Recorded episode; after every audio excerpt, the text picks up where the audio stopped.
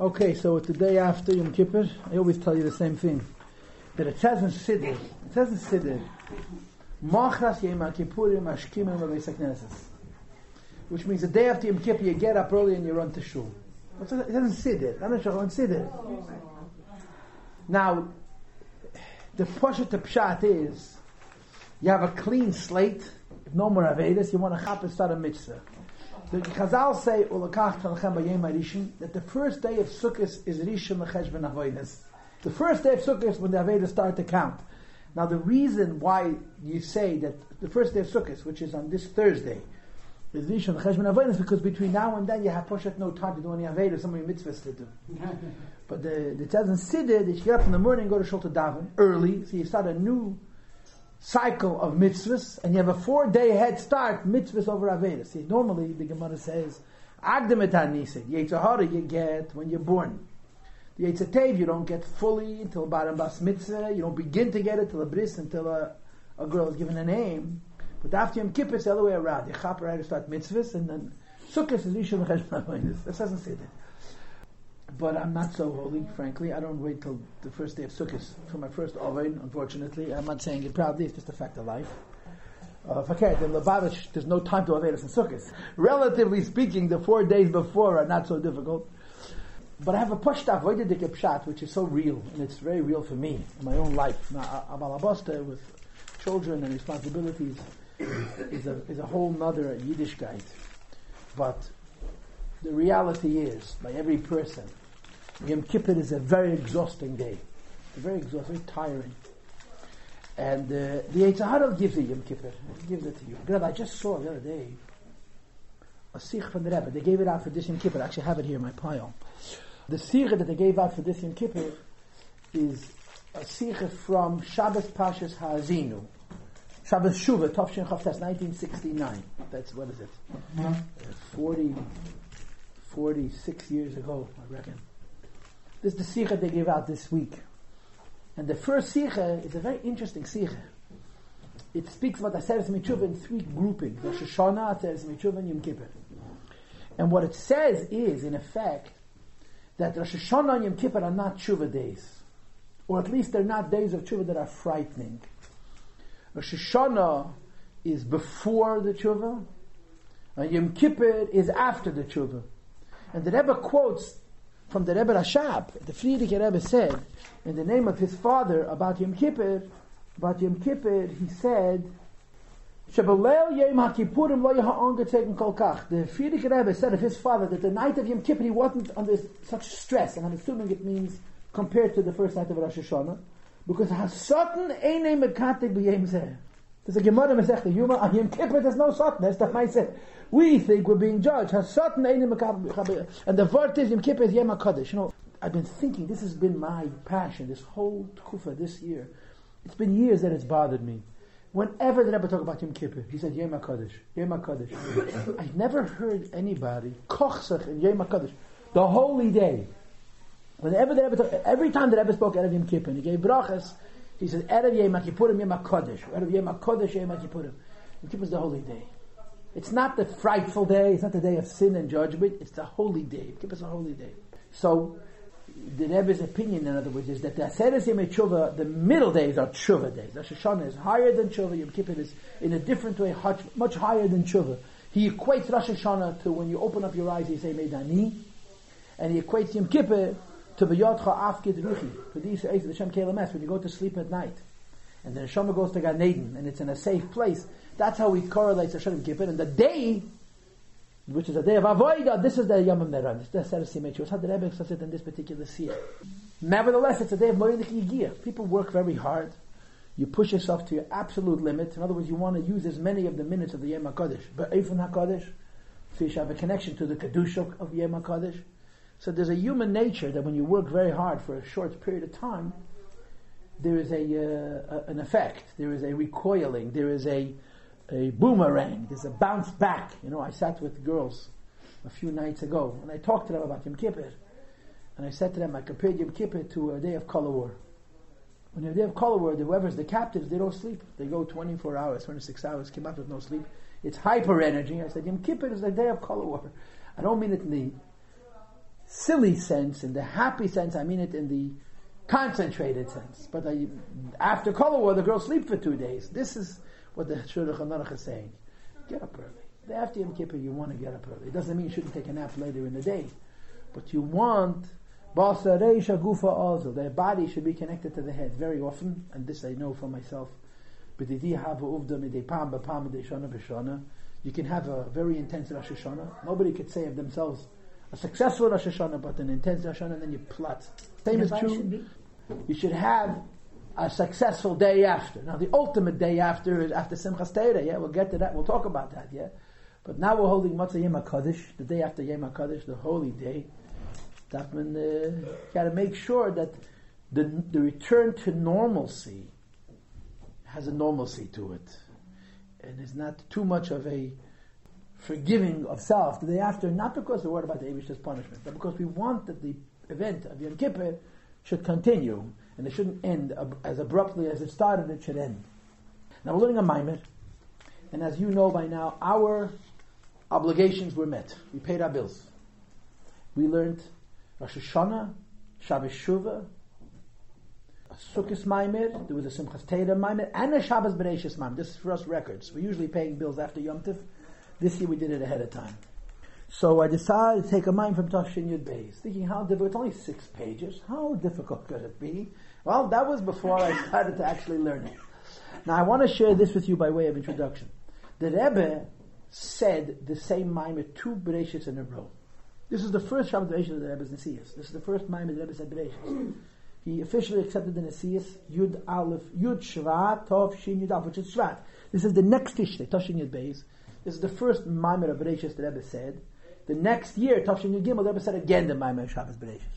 Now I did not do comparative Maimorim. I didn't look up the other Maimer. It's the same Maimer Ashar Elishon and Nefesh. I'm certain that there are many differences between the two versions of it, but they are nevertheless very, very, very similar. The Maimon of Yud actually taught some Bacharim. I, I, I, went to look to see what, what I did teach and what I didn't teach. The Maimon of the next year I already taught, but we're going to learn the Maimon of this year. So it's going to take us two days, today and tomorrow. Okay, today we're going to learn the, the, the hard part of the Maimon, the scholarly part of the Maimon, and tomorrow we're going to learn the more uh, human side of the Maimon. And by the way, this human Maimon is human for other Marishin Kedem It's not exactly an easy humanness either. Um, so today we're going to learn the, uh, the, the hard part, which is the bottom of page Kufnun Hey, and then Kufnun Vav, and then Kufnun Zayin. And the most of it, more than half, we're going to leave it for tomorrow. Uh, once we learn today, tomorrow will be much easier. Let me preface, okay? The preface goes like this: that we know in Kabbalah everything goes in four. Yud Kei right? Atzilus Bri Yitzir Chaim Everything goes in things of four. Everything's four. I guess the fanatics in the room would say in Hasidus they speak of five. Nefesh, Ruach, Neshama, Chaya, Yechida. And I, I wouldn't disagree with that. Or Yud Kei Vavke and the Kutseisha Yud, the crown above the Yud. I'm not going to debate that. Uh, or as Hasidim would say, Tzemei Chaim Medaber, an Ayid, Finif Madreges. But in Kabbalah, everything goes in four. The Tzemach Tzedek has a quote in Ohr HaTorah, I believe. The, the Maramakim is here are missing, but I believe it's a quote from Tzemach Tzedek. That the Sefer Yetzirah goes into number three. In other words, different Kabbalahs have different form. The Sefer Yetzirah goes on the number three. Later Kabbalah, perhaps, I don't know about the Zohar, but certainly later Kabbalah goes on the number four. And like I said, the fanatics in the room would say that Chasidus goes in the number five, and everything is precise. Why does the Sefer Yetzirah go in the number three? Versus later Kabbalah go in the number four. And in short, the answer is because the Sefer Yetzirah doesn't make any big deal of Kalim. There's three levels of light, and then the fourth level is Keli. Uh, later Kabbalah speak about four. What's four? Chesed, Gevurah, Tiferes, Malchus. Right? Chochmah, Bin, Malchus. What's Malchus? The goof. All the spirituality, which is divided up into three, has to manifest in form, in the body. The Sefer Yetzirah doesn't concern itself with four, it concerns itself only with three. And there is a source for this in Zohar. Um, how do I know this? Because it says my Mari Chasidus. I never learned Zohar in my life. The Zohar says a very interesting thing. that if you start off with three, whatever the three are, the three are right, left, center, or as we're going to see in this Maimon, completely removed from this world, very manifest in this world, and then something in between. From the three, the fourth will emerge. For example, the Zohar says like this: "Kavish be'esha gol beruch." If you have water and you boil it, you cannot boil water without air. So right there you have emesh, aver ma'emesh. Right, the Sefer Yetzirah goes on three. Eish ruach. The fire is boiling the water the water is being boiled, and the air is making the fire burn as opposed to being nostalgic, right? If you boil all the water out, there's no water left in the pot, there will be dust. So the Zohar says that dust is the fourth component. It's the keli. It's the keli. When the water is water, the dust, which is representative of the keli, is so diluted you don't even see it. But if you were to boil out all the water, the keli would emerge. So the my understanding is that the Sefer Yitzira goes in three because in Kabbalah there's a concept of three. What the concept of three is lacking is the fourth element. The fourth element is the lowest element. And of course, the lowest element has the highest source, the concept of the vessel, the concept of the body where the uh, light manifests. The Sefer Yetzirah doesn't concern himself with the fourth, just talks about the three spiritual aspects with the understanding that from three emerges four automatically. Later Kabbalah doesn't speak in the number three, it speaks in the number four. So this is interesting. The reasons for these differences that, you have a certain Kabbalah that speaks in three, another Kabbalah that speaks in four, and then this other idea which I didn't see in a Maimon, that perhaps that's why Hasidus speaks in 5 mm-hmm. um, why this Kabbalah speaks in three and this Kabbalah speaks in four, this Kabbalah speaks in five is a question and it probably deserves an answer, more than probably deserves an answer, but this is an answer that has to be given by somebody who is able to answer these kinds of questions. Um, I'm not able to answer such a question. I'm totally unqualified to answer such a question. I'm not even qualified to make the, the correlations that I just made. So when you learn one Maimir, and you learn about three, you say three is everything. Then you learn another Maimir, learn about four, and then four is everything. Then you learn another Maimir, and it says, speaks about five. It says five is everything, don't get nervous. It's different approaches, different svarim, different madreges, different generations, if you will, and the the bringing together the fusing of these different Kabbalahs into an Achdus, this is something which should be done by great experts. But here's a Maimer Chasidus that focuses on three. It doesn't focus on five, it doesn't focus on four, it focuses on three. Everything consists of three. So if you look in Sif Beis, it says,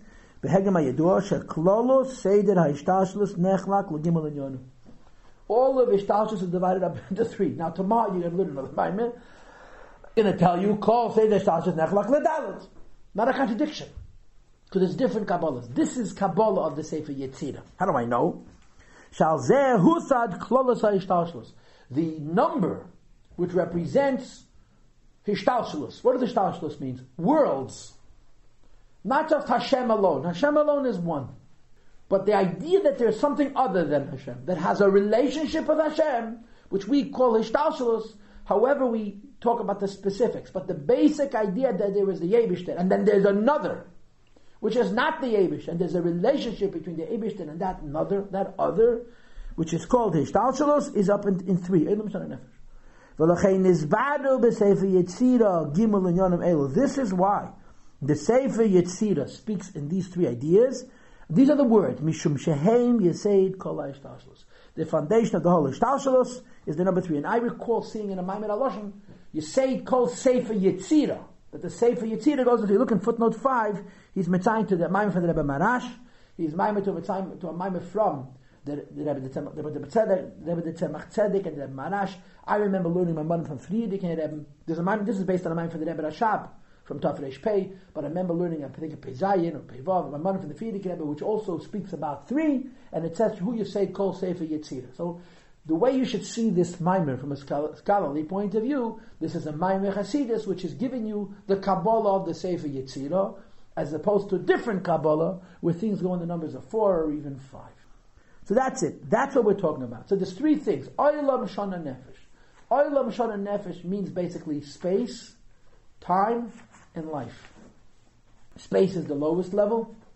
life is the highest level, and time is the bridge between life and space and reality. In other words, for lack of words, there is the Eibishter, there is the world, and there is what brings the Eibishter and the world together. The world is Olam. Olam means world. It also means space. It also means hiddenness. Nefesh, the soul or the will, goes on Elakus, on the Eibishter or Eibishter linis, and the bridge between these two extremes, which is worldliness and godliness, is Shana. Shana means time. Shana means evolution, change. But it means time. Time and the phenomena of time itself explains the coming together of godliness that is purest and worldliness at, it, at its most worldly. It's brought together by an intermediate idea called time. But this Maimon is really not talking about time, space, and soul life. It's talking about relationships. Olam represents the world, Nefesh represents the Eibishter, and Shana represents their coming together. Okay, so the Rebbe says, "Obir Gimel and Yonim Eila I want to explain these three ideas. He starts from the lowest. The lowest is world. Olam is world. World is the concept of mokim, of space. And as I said to you before, later in the Maimon, the Rebbe is going to say that the Hebrew word olam also means helam, hiddenness and concealment. So olam represents the thing that is other, that the Abishter created, that is distinct from the Abishter. Everything is Abishter, right? If everything is Abishter, there shouldn't be any other perceptions. The idea that there's an alternative perception is olam. The idea that the Abishter made something that should perceive itself in some way separate from Hashem is represented by the word olam, which means narrowly space and broadly and more philosophically concealment. It exists separate from the Abishter because it's concealed from the truth. That's essentially how we understand it. And the Rebbe gives us three concepts of olam. Concept number one, and if you look in your page, on page Kufnan Hey, Kufnan you'll see I made Roman numeral 1, and then right next to it Roman numeral 2, and about seven lines into page Kufnan Vav, you have Roman numeral 3. The Rebbe is going to speak about space, about the lower level on three levels itself. Vav, the Hainu Vav Ktsavis. That means six sides. East, west, north, south, up and down. We would call three dimensions. The Maimon doesn't want to call it three dimensions. The Maimon would call it six directions. Um, from a philosophical perspective, it's, as they say in English, the same difference. The reason he wants to speak about six is because he holds that the six directions come from the six midas. The six midas are not yet space, but because Lamaila there are six midas, so Lamata there are six sides. It's three dimensions. Three dimensions means you take a point, a point, right? A point, if it's truly a point, has zero dimensions. If you stretch it in one way, you have one dimension. If you stretch it in two ways, you have two dimensions. If you stretch it in three ways, you have a cube, you have three dimensions. But a point, yeah? And you stretch out a point into a line. A line has a length and no width. That's one dimension. If you expand that line into a shetach, into a flat plane, it has two dimensions, like a shadow. Shadows have two dimensions. But they have no depth, because they're not real. If you expand it into three dimensions, that's called in Teda, or goiva, the Rebbe calls it, goiva. Shetach is two dimensions, goiva is three dimensions, it's actually dense, right? It has a thickness. So for something to actually exist, you go from a point to one dimension to two dimensions, three dimensions, then it's real. And these three dimensions have six directions. It's a physical thing. Everything we know is made up of three dimensions, of six sides. The tiniest things in the physical reality have six sides, three dimensions. That's the way it is. If it took up no space, we would not be able to detect it. We wouldn't be able to know what it is. We're able to see it because it exists in space, either directly or indirectly. Uh, and space means three dimensions or six sides. So that's the first concept, the physical concept of things taking up space. So Olam doesn't mean space, it means being in space. Olam doesn't mean the phenomena of space, it means the thing of space. This is not space, it's spatial. Right? Spatial means that it occupies space, and if it occupies space, it has to have three physical dimensions. And the Rebbe says, Level two is there is a metaphysical concept, a spiritual concept of space. Things that are not physical, they are spiritual. And they also have a relationship with space. Why? Because hakshurim gashmias. It has an indirect relationship to physical things. It's not physical. So if it's not physical, it doesn't have physical dimensions, but it has a relationship with physical things. And because it has a relationship with physical things, it has a relationship with physical dimensions. Right? Now, what would be an example of that? An example of that would be perception. Perception. What does perception mean? I have eyes. My eyes allow me to see physical things. Vision is not a physical thing. Vision is a spiritual thing. If a person is not alive, has exactly the same eyes, he sees nothing. Because the power, the visual, the ability to see has to do with the neshama. But has to do with the neshama that's relating to physical eyes and ultimately to the physical things that the physical eyes are observing. You understand? So seeing something is using a spiritual property to identify something that exists in space. The same is true with hearing, same is true with, with smelling, with touching, we can debate, and tasting. These are physical chushim, physical sensibilities or sensitivities that relate to physical things. In other words, in Gan Eden, seeing meant something very different than it means on earth. In Gan Eden, hearing meant something very different than it means on earth. But when I'm on earth and I use my eyes to see physical things, so the koyach the ability to see, which is a spiritual power, is associated with a physical thing. So the Rebbe argues not only are there dimensions on the physical plane, there are dimensions on any spiritual thing which is relating to physical thing. You follow? Yeah? And he puts it, he spells it out for you. Four lines from the bottom. The you and nefesh. Let's use the faculties of the soul. The Gam anashama kfi shemayel yesh b'keches. Anashama geni does has faculties. Koyach ha're'iyah, koyach the power to see, the power to hear, v'keach hilach. There's even a concept of mobility, of movement, of motion spiritually. And he says, in yin kayach ha're'iyah. What does it mean to a neshama Gan Eden to see? Al derech maimer azal, af agav yilech hazim mazechaz. There's a concept, neshama sits in Gan Eden, and it knows a certain level of godliness. But there's a level of godliness which it doesn't know, because it's above it. But the neshama in Gan Eden has a muzzle which can see the levels of godliness that the neshama's own perception is unable to perceive. So the spiritual concept of seeing is relating to something in a spiritual world which is higher than your spiritual level. So they're seeing in Gan Eden. Aval kasher neshama yeredes lamata when the soul descends into this world. Uh, Ozai iyan kuf nun vav. You see physical things. So the Rebbe's argument is that means seeing is not a physical phenomena. It's a spiritual phenomena that exists in different worlds in different ways.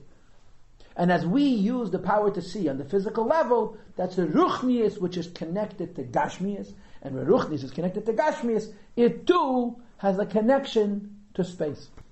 And the Rebbe goes on and says, the ability to see. Shenyane, Eitzel, and Neshama Lamaila, Tishi Shemasa, Kruzim In Gan Eden, what does it mean that the Neshama hears? It hears voices, sounds, announcements, declarations, which are explained, mentioned in Pirkei and so on.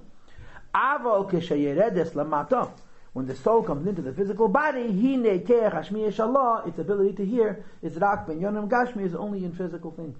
Mashenke Ben Yonim Ruchnim when your neshama is in your guf, it cannot hear spirituality. And the Rebbe makes mention of the fact that to be in the physical world and hear the voices which are being made lamaila, it has to do with etzem and neshama. Five lines from the top at the end of the line.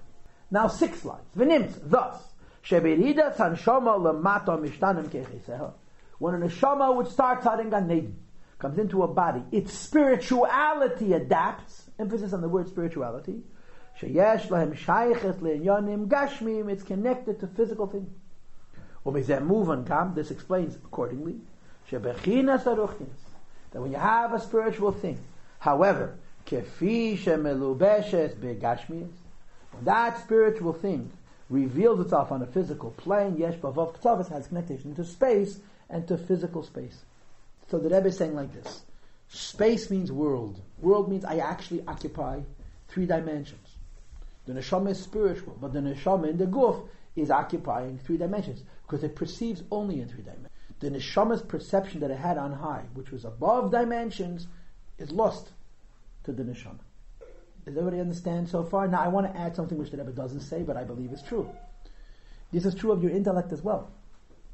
You have a brain, yeah? You use your brain to study what? That's what? Different things. If you're using your brain to study the physical universe, whether you're learning physics or chemistry or biology, makes no difference. Your seichel, which is much edeler than your chushim, is involved in spatially contained material. Things that are absolutely connected to space and time. And therefore, not only are your eyes and your ears that are a keli for your chushim, your spiritual senses, seeing, hearing, smelling, tasting, and touching. When they're in the body, they become spatially oriented, but your, your seichel, your intelligence, your intellect, and your emotions, when they are relating to things that exist in physical space, this is also part of Ruchnius Hamis Labeshes Bagashmes. So the Rebbe's assertion is that oilam, which means world or space or dimensions, that means reality separate from the Eibishter in its own perception of self, exists physically and it exists spiritually in as much as spirituality relates to the physical. So far so good. Okay, but now it gets more difficult. Roman numeral 3, vihine. Gam bechinas haruchnias she'ena mislabeshes begashmias. Even when you're dealing with spirituality which is not coming into the physical. In other words, when you're involved in spirituality that is not in any way relating to a physical thing. It also has six sides, three dimensions. When it comes to ideas, ideas by definition don't have dimensions. An intellectual essence. And I want you to see the next five words. Shesham ha'ikir hu'era seichel. Intellect is truly the point of the idea because that's where the light of the idea is. Aim b'ktavas that has no dimensions. Makom still. When it will later come down into apprehension, intellectual form and grasp. Yesh b'ktavas, it's going to have dimensions. Those are the details of the idea that a person is understanding, and therefore pure spirituality also has dimensions. Now you must understand that there's a lot more unwritten than written on this page. You see, I added something that the Maimon doesn't say. And I added something the Maimon doesn't say because I believe it's the pshat in the Maimon. But by adding this, I complicated the Maimon, but I also think I said what I think the Maimon means. When a person is learning about a physical thing, that's not pure seich. When you're using your mind to understand anything physical, that's not what Hasidus would consider real learning, real ideas. Why not? Because I start off with the end. I start off with a thing that exists. My brain is not inventing the idea, it's interpreting it. The physical thing exists. I'm going to use my brain to understand what that physical thing is. I'm not creating a new idea. The idea is represented by the physical thing. Whoever Seichel wanted to create that physical thing has already been invested, it's already present. I'm simply ignorant of something that's already manifest. Right? The Seichel of that physical thing that I'm studying exists already because the physical thing itself already exists. So when I learn and interpret physical things to understand the intellectual secrets, the, the laws as we would call it, behind that physical thing, I'm not inventing those laws, I'm discovering them. They already exist. What's real seichel? Real seichel from a perspective of Hasidus is spirituality. Real seichel means nothing exists. I have a question, but I don't have a question about an actual thing. I have a question about something which is not a thing, which is unknown. It's unknown because it's not represented by anything. For example, the Eibishter. What is God? It's a very simplistic question. It is a simplistic question. But when you answer that simplistic question, you can ask more sophisticated questions.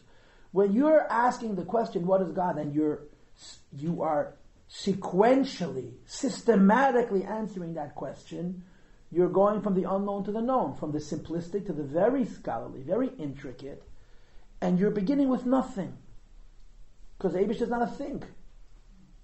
Or to say it in a little bit more uh, reasonable way, what is a soul? What is life? It's, it's not the biology, it's the spirituality. That's called learning. It's called learning because you're not ignorant in a case where the, the knowledge is already present and you simply need to discover it. There is no knowledge. You're going to create the knowledge. You're going to bring forward from a non-existential truth existent knowledge. So you're going to ask the question, what is God? And you're going to give yourself a certain answer. And then, of course, that question is lead to a second question, into a third question, into a fourth question. And if you have humility, and if I may insert, and you have the proper purity for the purposes of objectivity, you can actually develop a more comprehensive understanding of what the Eivish is, as Avram Avinu did. It was real intellect. It was real seichel. It wasn't subjective. But he starts from the unknown to the known. Says the Rebbe, if you are learning seichel in the true sense of the word, it has nothing to do with physical things. Nothing. It's not how do I explain a fish. The fish is already explained. How do I know the fish is already explained? It exists. That's how it was explained. I don't know about the fish, so I need to extrapolate from what I see to what I don't see. But the Abish is not a fish. He doesn't exist in dimensions at all. So when I'm trying to understand the Eibishter, I am dealing with a non-existential truth. That seichel has no shachas to makam to Elam. So I want you to talk, we'll talk you through this. The first concept of Olam is when I am relating to actual physical things. The second concept of Olam, when I'm relating to spirituality that's manifest in physical things. The senses and my mind, when I'm learning a physical thing, that's an interplay between the ruchnius and a physical thing. What about when I'm using my seichel to understand truly seichel ideas? Truly seichel ideas don't have a physical representation at all. It's always abstract. It's always indirect. It's always afshot. So the Rebbe says the real intellect is in the nekuda that emerges from your subconscious to your consciousness. And the Rebbe says, look at the words. The point of the idea, it's eight lines or seven lines at the end of the first paragraph. Which is where the enlightenment is, where the light of this new idea, which I'm literally creating, bringing it forward from my subconscious to my consciousness, that I should be enlightened. Aim service. It's an it's an enlightenment. It's a point. Has no form, has no dimensions, has no word. It's an enlightenment. A second before I didn't know, now I know. But what do I know? I know something that at the moment is higher than words, higher than form. I don't know if it's true. Maybe I had a bad day. Maybe it's not a streiten. And of course, the answer is I'm going to process it. I'm going to develop it. In processing it and developing it, I'm going away from the enlightenment. But that's the only way for me to test the credibility of that enlightenment. Says the Rebbe. The enlightenment itself is above space. But the process by which I test that enlightenment, or to say it more concretely, the process by which one could share that enlightenment with another, that has dimensions.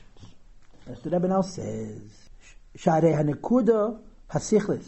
The point of the idea, shesham ha'ikiru eira we have primarily light. In other words, no form. Aim b'katzavet has no dimensions. Says that mekomakim still kishehinim shachet ba'asagi. If I want to understand this, if I want to be able to truly apprehend that enlightenment, and I want to test if it's true, and I want to teach it to somebody else, yesh b'katzavet. Now it has dimensions. And therefore the Rebbe asserts, on all three levels, you have mokim. Physical things, spiritual things have a connection to physical things, and spiritual things that don't have a connection to physical things.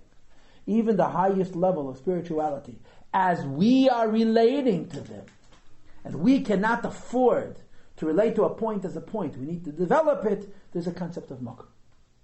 So this is how the Rebbe presents us to it, it, it, the technical language is Oshon, Ayin Shin Nun, Oilam Shon Nefesh. The Ayin is Oilam. This is the Rebbe introduces the concept. Oilam means form. Everything comes from the Eibishter. But the way it comes from the Eibishter, it has no form. As it becomes separated from the Eibishter, it becomes an entity unto itself, whether it's physical or it's physical indirectly or it isn't physical at all. If it has form, it's Olam. And the Rebbe finishes the paragraph. The reality is that when you want to understand something thoroughly, you have to go away from the enlightened point. Then you're going to have to work very hard to re-extract the point that is the essence. And the Rebbe says in parenthesis, the point of light, the point of life, may ha'asagah from what you comprehend. In other words, you have an enlightenment. You process that enlightenment, and only when it's properly processed do you know if it's true or false. But when you process it, it takes on dimensions. It becomes oilam. But now that you process it, you want to struggle again to find that enlightened essence in the in the in the form. That's not easy, because when it takes on form, it becomes worldly. It becomes a worldly phenomenon. V'zehu gam asher vav b'shem olam. I circled the word olam, which is why dimensions, sides are called shloshen helam because they're heights. For something to be olam, the Abishta has to be hidden from it. It's very simple. Because if Hashem is not hidden from it, it's not olam. And olam means dimensions, whether they're physical or they're physical indirectly or they aren't physical at all. If something exists in a concrete way and it's not God, it's hiding God in one way or another, in one level or another. This is olam, and this is the philosophical uh, context for the word mokum, space. Okay, that's the bottom, it's the lowest level. But now the Rebbe doesn't go to the middle level, he goes to the highest level. Says the Rebbe in the next paragraph, Inyan nefesh, nefesh, which is life or godliness, hu bechinas nekuda I circle the word nekuda, the point of light. V'chayis and life, shalamayla, minyan apratim, which altogether above detail. And then the Rebbe adds, Life is not only above detail, it's not even a generality for details. And the Rebbe gives us a little philosophy here, and I don't have time to elaborate, so I'll sort of, I'll cut to the chase. In Hasidus, you have three concepts. Now, of course, tomorrow I'll tell you four, the day after I'll tell you five. But for now, there's three concepts. Prat, klal, pshitas. Prat means a detail. Klal means a, an all-including point. And pshitas means plainness, simplicity. Let me give you an example, okay? Ein Sof. Yeah, you've met Ein Sof. Huh? Ein Sof, yeah? Is smart. Ein Sof is sensitive. Ein Sof is passionate. Ein Sof is everything. That's what the Ein Sof means, everything. But in Ein Sof, you cannot identify its intelligence. You can identify its sensitivity. You can identify its passion. Because in Ein Sof, all you have is Ein Sof. The Hebrew word that denotes how come in Ein Sof you can't identify specific aspect is because everything is pashut betachlita pshitut. Everything's plain. Of course, Ein Sof is intelligent, but there's no intelligence in Ein Sof. That's how you understand Ein Sof. Chassidus takes it to the next level. When Hashem desires a world, the world exists. Correct? Now, this world that Hashem desires exists in the Ein Sof. But now Hashem has carved, has, has put onto the plainness of the Ein Sof a potential form of a world. So in the Ein Sof, as Hashem wills a world, what kind of a world do you have? And the answer is going to be klal. The whole world exists in general. We're not going to use the word poshet anymore. Because poshet means there's absolutely no detail, there's no leaning towards detail, there's only Ein Sof. When Hashem chooses to create a world, and if you were Kabbalist, you would say, ten spheres as opposed to infinite spheres. The will of Hashem to produce a reality based on these ten spheres as opposed to the remaining infinity of spheres is still not yet detailed, but it's been singled out, it's been isolated. And we call it a cloud, a generality from which details will form. And of course, once you have a cloud, then you have pratim, you have details. So the Rebbe's assertion would be this: Makoim, Oilam, the first idea we talked about, would be pratim, be actual, detailed, specific dimensions. You follow? Nefesh is the opposite extreme. What does the opposite extreme mean? Not only is nefesh above details, it's above a generality. You can't even say of nefesh cloud. Because nefesh has no relationship to the world that will form later. It's the Abishter. That's what the Rebbe is saying. Second line. You can't even call it a, a, generality, a general rule for the details that will later follow. V'hainu, this means, in other words, im hayez, shekol the shochem, boy, man, there's no doubt that any world that will later emerge came from the Eibishter, from his truth. The, word, the, the point, which is the simplicity of the Ein Sof, is not including within itself, it's not a, a general source of the details. It's, it's, it's itself. It's an is. It's a being by itself. Everything that can happen is included in that Ein Sof, but nothing that can happen, that will happen, is represented specifically in the Ein Sof at all. Hashem is not the beginning of the world. Hashem is the beginning and end of Hashem. Worldliness is outside of Him. Worldliness, as it's included in Him, only happens when there's a, a rotzen, a will. That you can call a klal, but the simplicity of the Ein Sof as is by itself doesn't even have a basis for the world, other than if he's God, he's everything. So not only is it higher than pratim, it's higher than klal. Okay? So if you look at the end of the paragraph, three and a half lines on the end, it says, The point of light and life. In other words, Hashem as He is, not connected to a world whatsoever, who in liatzme, is to itself. Right? You daven today. I don't know why this is coming out of me now, but this is an idea. I remember learning as a very young bocher, when I was still very, very sincere. Uh, 15 or 16 years old. I'm from Friedrich. You say Vayivorach David, right? Vayivorach David has two parts. Part of it's from Divrei Yomim, and part of it is from Nehemiah. And the second of Vayivorach David, the part that's from Nehemiah, it says, Atuhu Adeshem Levadecha. You are God alone, by yourself. Then it says, Atasisis Hashemayim. You made a world. And then later on it says, Atahu Hashabachata B'yavra. There's three Atos. Atahu Havayla V'decha means you are the Abish that you are by yourself. Then there's a separate Atahu. Shasisa Shashmayim Ishmei Hashemayim. And of course in the Kabbalah Slam they bring down that the second atah is Choser Hey. It's missing a Hey. There's a whole mysticism around what the significance of that Choser Hey is.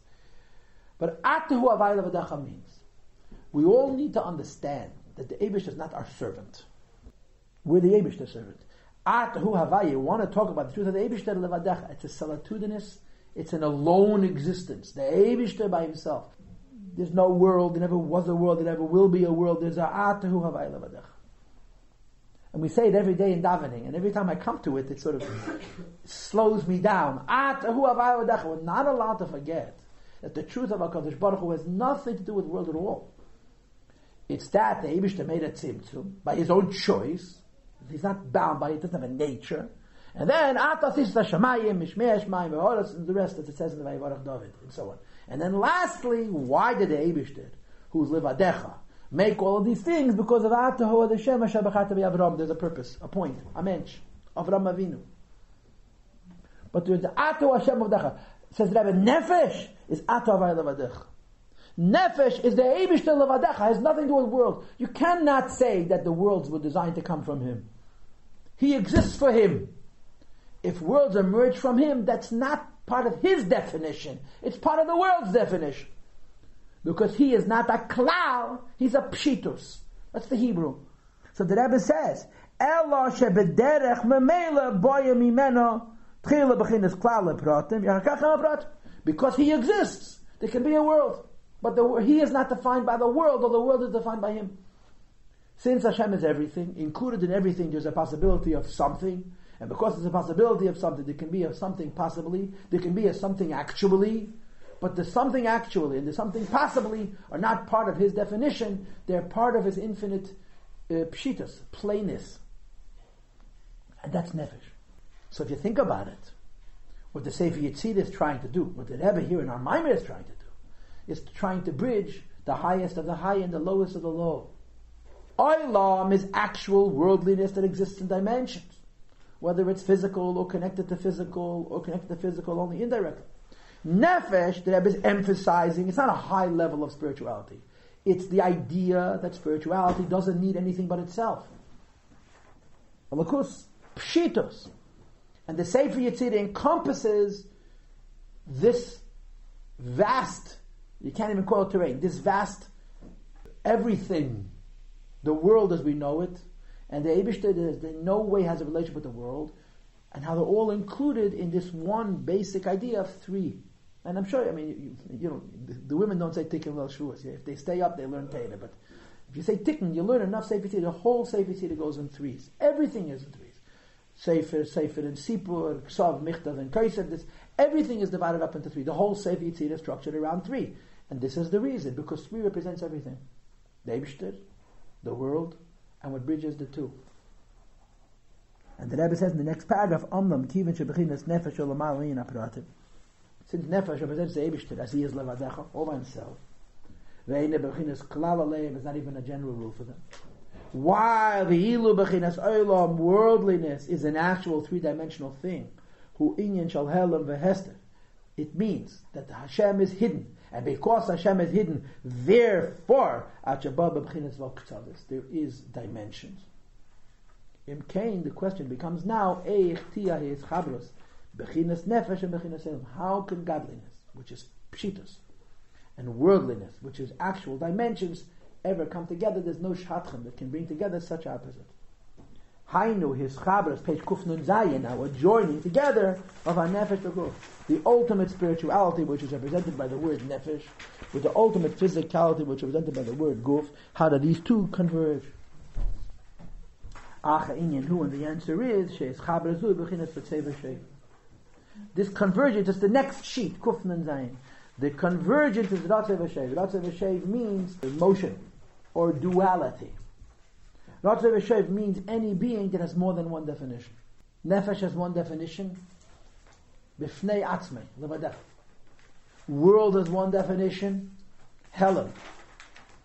The bridge between the two has to be an entity that is able to do two things. Have a relationship with Nefesh and have a relationship with Olam.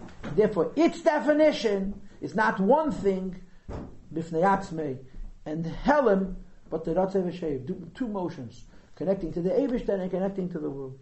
Hainu kasher nefesh mislabeshes beguf. When there's a relationship between the absolute pshitas of nefesh and the absolute worldliness of guf, harehi miyad bebechinas So, so this joining together has to involve opposites. Why?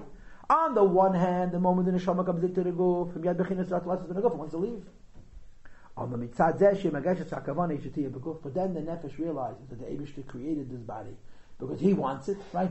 Ata sisa shemayim. Why? Because ata hu asher b'charta b'yavram harehi b'china shev. So the two motions in this in-between phenomenon, which we're going to soon call time, or the source of time, shana, because time means change, and change means this duality. V'ratzei v'shev is on the one hand, when you think about nefesh, you want nothing to do with worldliness. When you think about the fact that the Abishter wants the world, you want to have everything to do with worldliness. And therefore you're torn in two directions. Now I've shared this with you on many occasions in the past. The Rebbe has a sikh in the which is based on Mamori Hasidus, but the Rebbe has a very significant component. The Mishnah says, You're forced to live and you're forced to die. You're forced to live and you're forced to die. So the question is obvious. If you're forced to live, then you should want Hepechachayim, the opposite of life. And if you're forced to die, then you should want to live. How could the Mishnah says you don't want to live and you do want to live? You, don't want to live and you don't want to not live.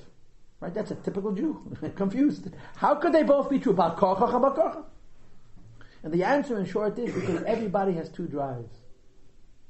Their selfish drive and their idealistic drive.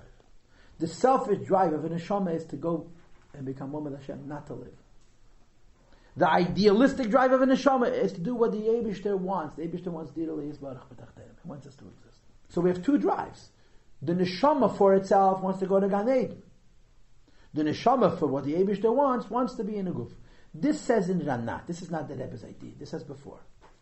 So now the Rebbe comes along and asks a question on the answer to the first question. The question is, stupid neshama, pick one or the other. You have two drives. One is your selfish drive. One is your idealistic drive. Sit down, decide which one you want, and then don't be confused. In other words, we understand why there's two drives, two balkorchos. There's the neshama's own interest, and there's the neshama's interest in as much as the Abishter wants. Choose! Choose between these two drives, and you have only one drive, and shalom alam shoma. Not to say I don't want to live and I don't, I do want to live. So the Rebbe says, don't you understand? God forbid. And the neshama says, you know, I want to live. Why? Why make a difference? And the neshama says, I don't be, don't care about connected to the Abishter the neshama is no longer qualified to make that dirib tachtainu, he becomes the tach. If the neshama doesn't have both drives, he doesn't have either drive. In other words, it's not two things pulling me in two directions. It's two things pulling me in two directions that are defining me. It's only when I have one, well, both wants. I want to sit and learn Torah, and then I go and teach somebody else. If I lose an interest in learning Torah myself, what kind of teacher am I?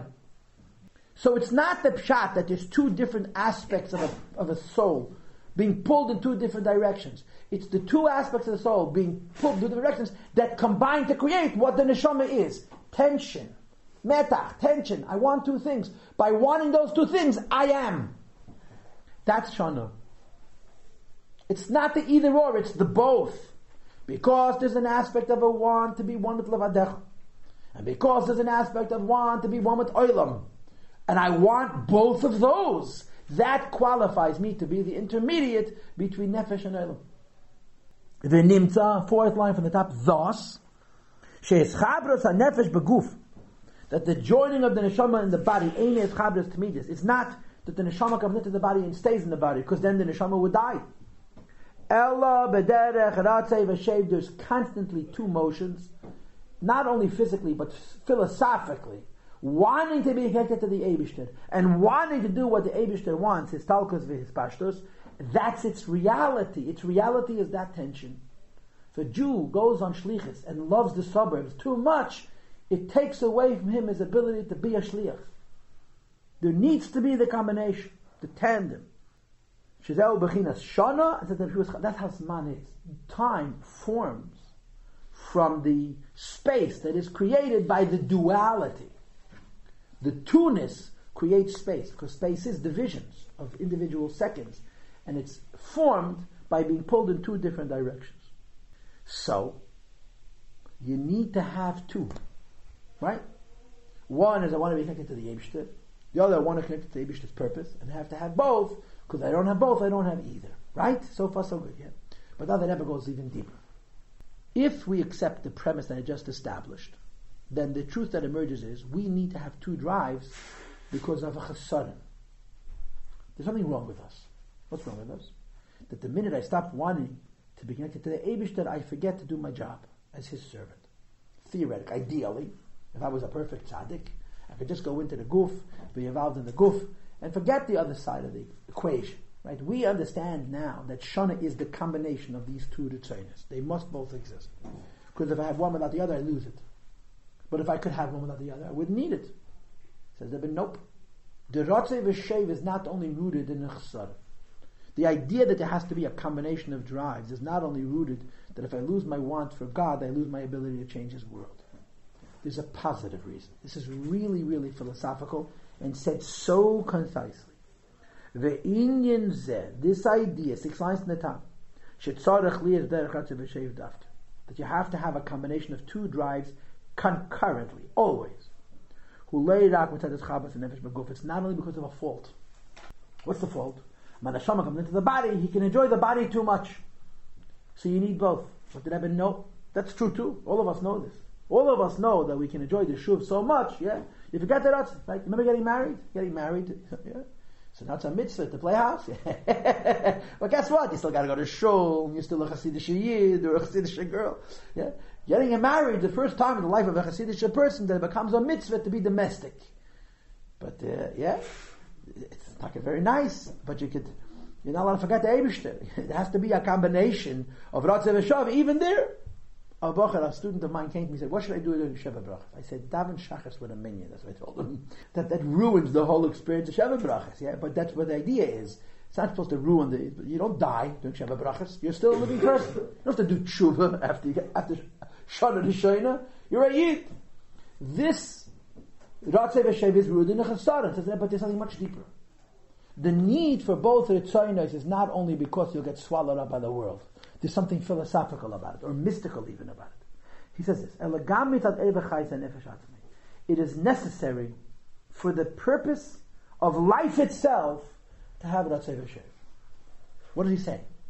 Let's imagine, hypothetically, take a neshama, put it into a goof, and it loses connected to the Eibshter, but it's singularly dedicated to its purpose, the Dira B'Tachtein. It doesn't forget that it's about God, doesn't become worldly. L'cha'oira, you would take away the tension from the neshama. It just does its shlichus, and everything is good. Says the Rebbe, you're missing out something. There's something. There's another reason why Ratzeh V'Shev must be beyond the chesaron of what happens to a neshama when it gets too involved in the world. And what is that? The nefesh itself. V'ha'in Now the Rebbe explained, Listen to me carefully. The healing. Hachayas nefesh mechayas. What happens when the neshama goes into a body? It's be'efin shaguf atzmei nasachai. It's not that a dead body is being pushed around by a soul. The body itself is living. V'hainu, in other words. The body doesn't remain dead. Outside of the unliving body, there's a force that keeps it alive, like a machine. Machines are dead. Electricity forces the machine to be functional. That's why every time you use a machine, you're breaking it. You're burning it up the engine. That's the way it works. A machine is stagnant pieces that are being forced into motion with energy. The energy doesn't make the machine transformed. The energy pushes the machine. A body is not a machine. A body is an organism, a living thing. The entering of the neshama in the body makes the body itself alive. Ki im shaguf atzmei nasa chai. The body itself is living. You've heard the expression before. Chai noises atzmei. A living thing carries itself. So the Rebbe says, why is a, you've heard this expression before, why does a living person feel lighter than a dead person? Because a living person is neshama, it's not guf. And neshama is light. Why is a living person neshama and not guf? Because when the neshama goes into the guf, it becomes the guf. The Rebbe said once, As long as you're healthy, you don't, you're not aware of your body. You're feeling your soul. When you're feeling your body, it's because you're sick. There's a deficiency. When a person is perfectly healthy, he feels neshama, not guf. Because the fusion of neshama and guf is such that the body itself becomes living. So the Rebbe says, let's analyze this. What does it mean a neshama goes into a guf and the guf itself is alive? It means that the life in that body is joining with the body. It's becoming one with the body. It's fusing with the body. It's fusing with the body so much that the body becomes alive. Says the Rebbe, if when the soul goes into the body, the body itself becomes alive, then the soul that's entering into the body cannot be atzmi. Atzmi means the soul that exists by itself. An atzmi the soul as it exists by itself cannot relate to anything other than itself. Ha'ara is the first word on the line. If your neshama goes into your goof and makes your goof neshama-like, that can't possibly be the essence of the neshama. Because the essence of the neshama has not any relationships. It has to be a light of the neshama. Something secondary, a, a reflection of the neshama. Thus, if when your neshama goes into your body, your body itself is living, it's because there's life in that body. And the life is becoming one with that body. So the life which is becoming one with that body, that making that body exist as though the body itself were living, has to be nivdal mim has to be separate from the source. Because